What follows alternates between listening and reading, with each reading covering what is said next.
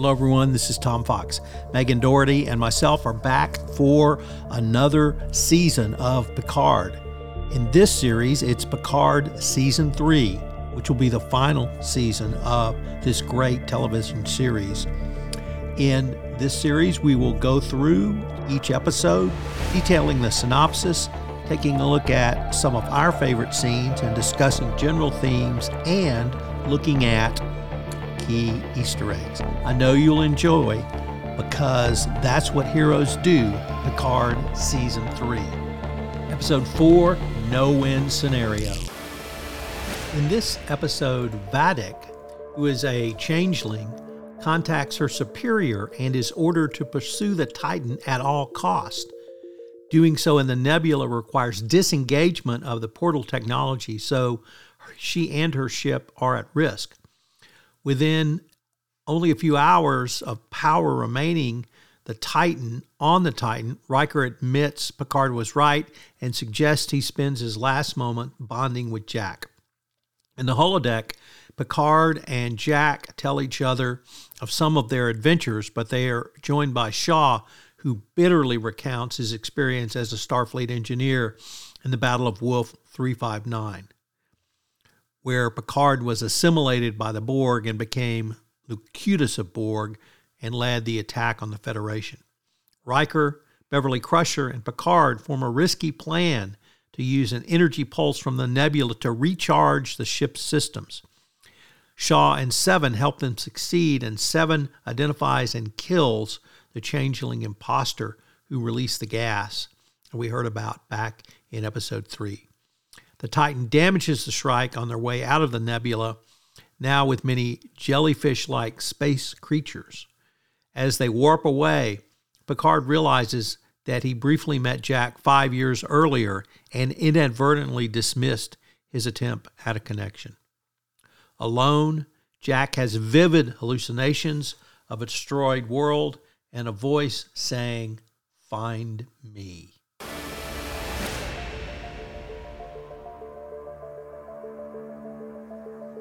So, Megan, if episode three was one big Easter egg, how do you improve on that? You have episode four. With puns. There's, I would say, start with what you love the most, but I loved it all. So let's just say everything. I agree. It was all great. Personal favorite to Rezigu. Uh, that was, I think, both an excellent, excellent bit of wordplay and a real warming up of Shaw, which I appreciated. I guess yeah, my favorite part of this episode is that we get to know more about Shaw, why he is the way he is, and and he's not such a bad guy after all. And there is one other thing I wrote this down. I should have said this very very first thing. Tom, you called it. You called it so big. I think it was in the last season we were discussing about Wolf 359 being at the center of absolutely everything. So you've been proven right. My hat is off to you. Well done. Uh, and it was absolutely, and we got such further explanation of why that mm-hmm. one event, uh, all Star Trek hinges on it. And it's not simply they figured out a way to defeat the Borg, it is everyone who was involved in that battle and probably everyone who was alive was traumatized by it in some way. And the backstory of Shaw um, and what he, how he survived that, and the lifeboat that someone put him on as randomly as chance could have, uh, he probably thinks every day is a great day to be alive. And we learned that there were 11,000 deaths at Wolf 359 of, of Federation. And we've, we've touched on from time to time the impact that had on Sisko because he lost his wife uh, at Wolf 359. And, and frankly, he never forgave Captain Picard for that. But the way Shaw described it, not only was Shaw traumatized because of his incredible survivor's guilt, but he blames Picard for it.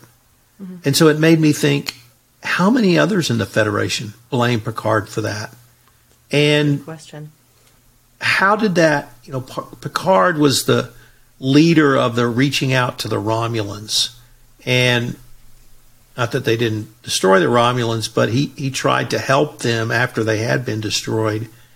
And it made me think, was that him trying to make up for what he had done? Or we've always said what was done to him at Wolf 359. Mm-hmm. But Shaw said, no, no, it's what you did to us when you were Locutus of Borg.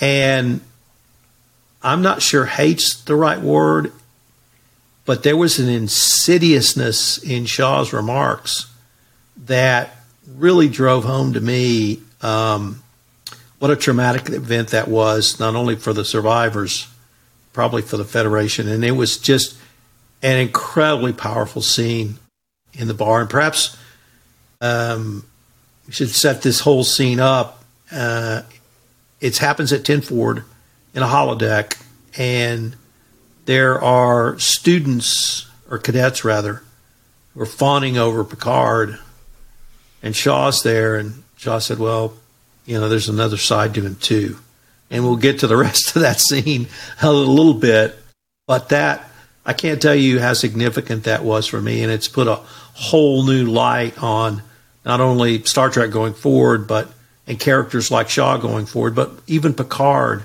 after he went to the Federation and became an admiral. Um, so yeah, it was uh, really significant for me. Yeah, I agree. A, big moment for me was what Shaw said right after he kind of had it out, and he finally, and it, it did have the sense of you know this is something he's been waiting to say for so long. But then you know to everyone, all the the other the crew members who were in the bar around them, and he's like, um, "My apologies, asshole became a substitute for charm at some point," and it, that just gave me such an in, like it showed such an interesting self awareness that he has. Like he knows how he's being perceived, and he either doesn't care or can't do anything about it. But yeah, I think I think you know whatever thinking about things he's done. It's interesting because he's he's so plainly putting the blame, you know, on one person instead of these bigger concepts. And you know rightly or wrongly um, kind of the, the awareness he's got of how he behaves contrasted with the aware like where he's putting blame i thought was really fascinating as a character. But i found he, he's tremendously humanized in this episode. I like him a lot more. Um, uh, yeah i think i think deep down he hides it but i think he might be a really good guy You've said that several times. You yeah. you believe. I you believe, believe. I believe. I think if he had been, you know, on the Enterprise instead of in a random cruiser, he'd have been a great member of the team. So, do you want to take up the other part of this bar scene now, or do you want to hold that to later? Oh, let's let's just jump into it. Let's uh, let's talk about the elephant in the room. Okay. well, I'll set it up, then I'll let you run with it. Turns out Jack is there. Mm-hmm. And one of the cadets asked Picard, "You know, you've sacrificed a lot for what you've achieved, um, but you miss not having a family." And he says, "Star, you know, the Star Trek, or rather, the Federation is my family." And Jack is at the bar and hears that, and that for Jack was a seminal moment of his never wanting to see, meet, or hear the name Jean Luc Picard. And I thought about that scene a lot because it is incredibly powerful. The pain you see in Jack's face is so palpable. It's fabulous acting, and I can't mm. emphasize enough how fabulous it was in a nonverbal way. But at that point, was that unfair to lay that on Picard because he doesn't know who Jack is and he doesn't know he has a son and he doesn't know what he has missed? Um, it, it frankly reminded me of lots of relationships I've had where one person thought they communicated something and the other person, i.e., Tom, never heard it whether because you know I'm deaf, whether because I didn't want to hear it, whether because I'm a boy and can't hear it, I don't know. But that lack of communication, I thought a lot about that, and was that fair? And it probably was not fair for Picard, but equally right was how Jack felt, mm-hmm. so that they both could be right, and the consequences were catastrophic for both of them even though they were both right and neither one was wrong. So, but it, it, I just can't overemphasize the power. And that scene was what, 30 seconds? Yeah, I, 60 I it a little bit differently. I thought it was interesting how they spread out kind of those moments throughout the episode too. So you've got Right. the very opening at the beginning, and it's five years in the past, and you've got Picard uh, kind of gamely showing off for the students, maybe enjoying the attention a little bit, and then at A the end lot. you find out there's uh, there's you know random strange boy in a hoodie at the back asking that final question: Did you do you want the family? Uh, and you know, hearing from the person he plainly knows to be his father that uh, no, there was no place for you in my life. My life's great without you in it. There's nothing missing for me at all. And I think also remembering at the time, Jack would have been what 15, 16. It's not not the the peak of emotional maturity, right? So it- it's going to be hard to have empathy for that from a person who you would hope you know felt a lack, uh, felt that there was a space you could potentially fill in in their life.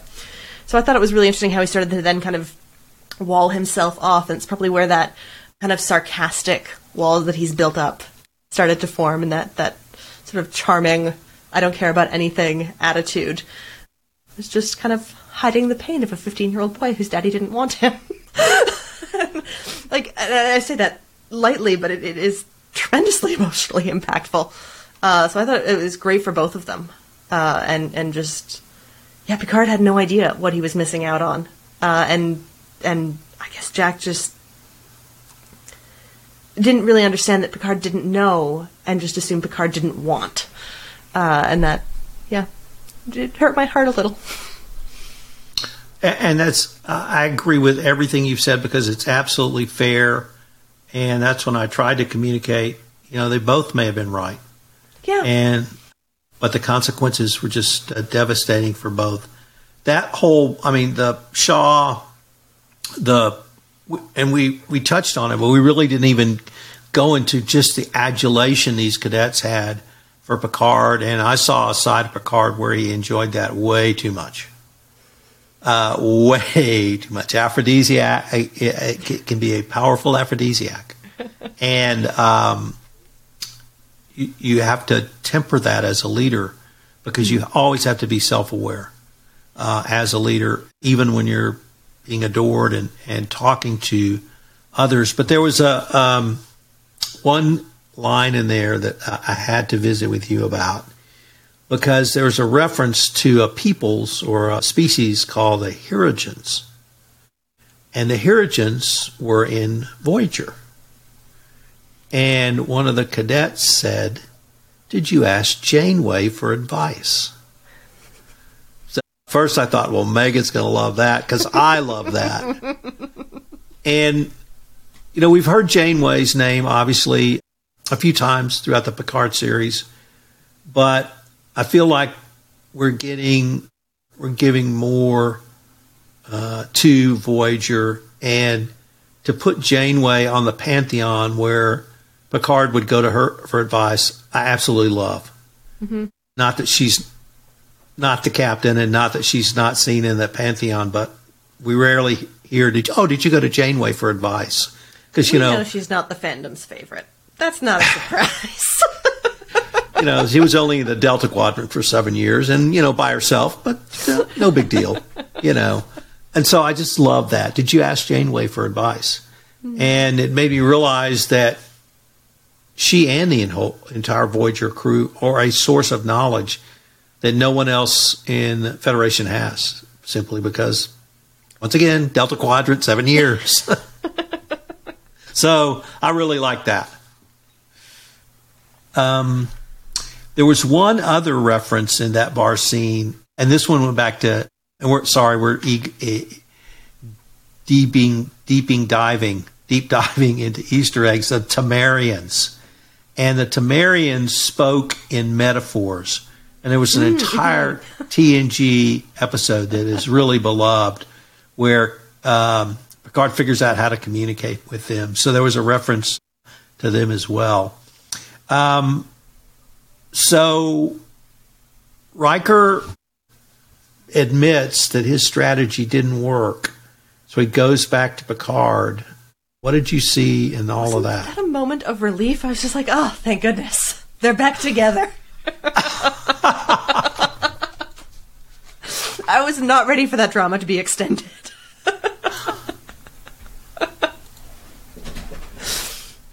So, what did you see in episode four that that intrigued you so much? Okay, uh, let's talk a little bit about the the ones I got with the the Shaw and Seven relationship, and how they ultimately ensnared the Changeling, which was great, and then uh, Vadic and the Big Boss of Vadic. What's going on there? Uh, so, where, where where would you like to start? Well, um, let's go back to Shaw and Seven because you're right. That was a huge uh, sort of evolution of those characters, and um,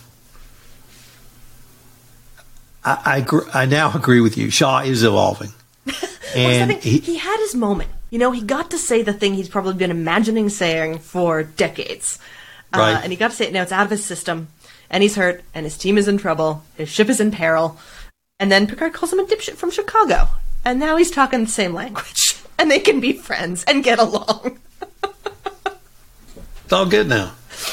I, I, just, I thought that was that was so charming the way it worked, and then how um, I love Seven and Jack getting out of being confined to quarters uh, with a simple and effective punch to the face, and Shaw also just kind of being like, "Okay, let's just let's just roll with things as they're going, and I will you know hack the nacelles, and, and we will set a trap for the changeling, and and."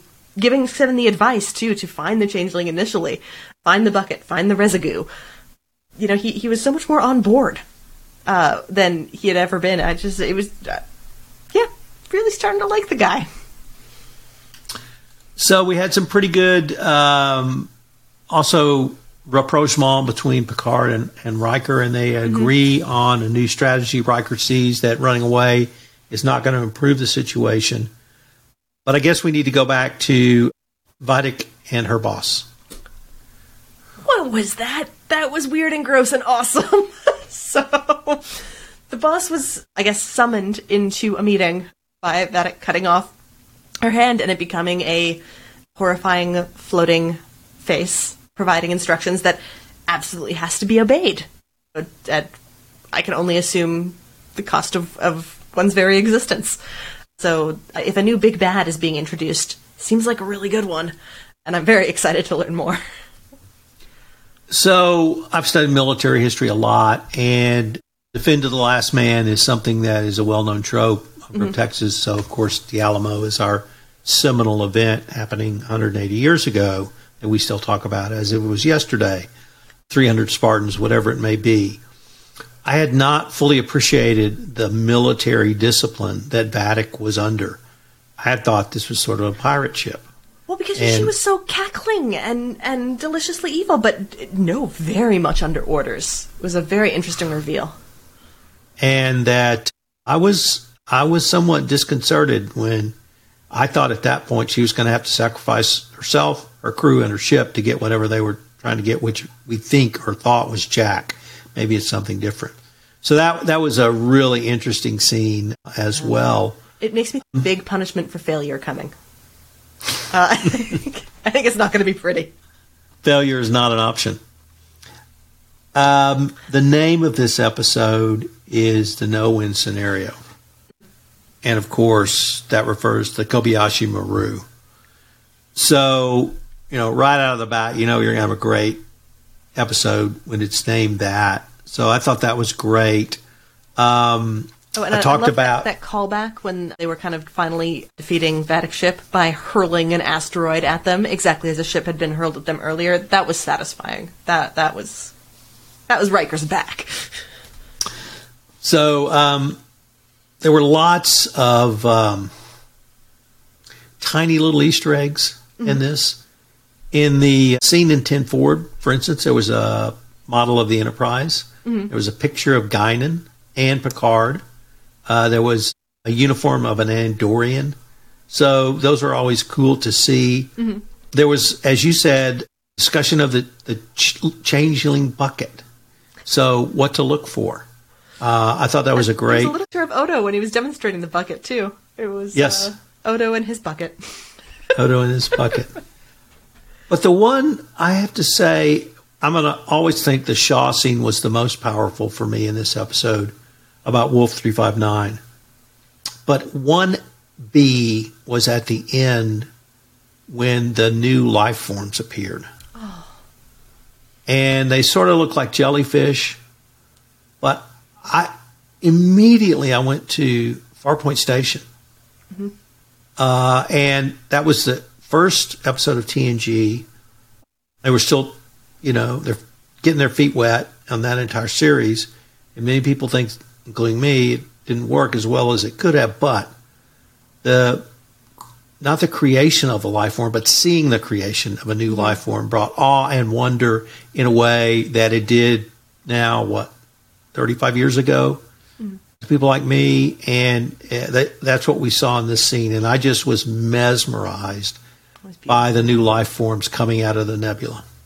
I thought uh, it was interesting. They, they I thought they looked like like space squids, and it felt Yep. a little a little Doctor Whovian to me.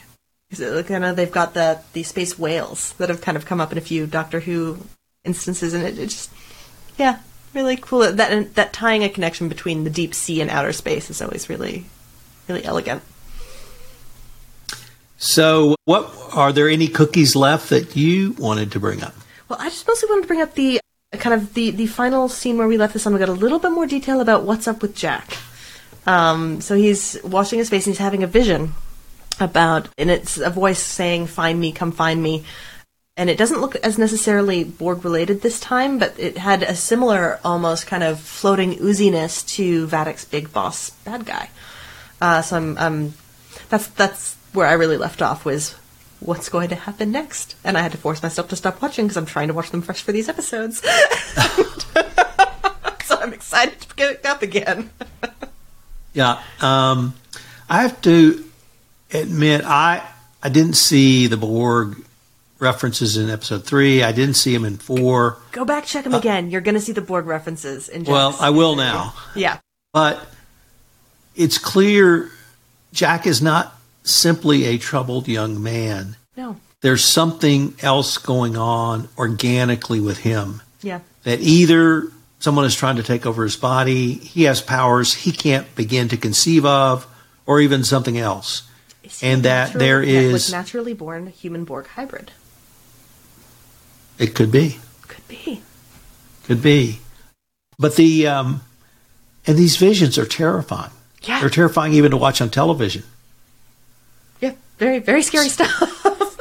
So I was trying to think about. I've only had, I don't know, less than five dreams over my lifetime where I was truly that terrified. Mm. Whether I was, you know, I'm like being burned to death or, you know, falling down a bottomless pit or something like that. But it really was at that level of terror that I felt like he was feeling. And sometimes when you think you're losing your mind, you know it. Yeah. And um, that's a very scary thing. I think that's an excellent ending note. Well, on that note, I'm Tom Fox. and I'm Megan Doherty. See you next time. this is Tom Fox again. Thanks so much for listening to this episode of the award winning Because That's What Heroes Do. I hope you'll join Megan and I again next week when we take up episode three. Also, if you could subscribe, rate, and review this podcast wherever you listen to it, we would greatly appreciate it. Because That's What Heroes Do is a production of the Compliance Podcast Network.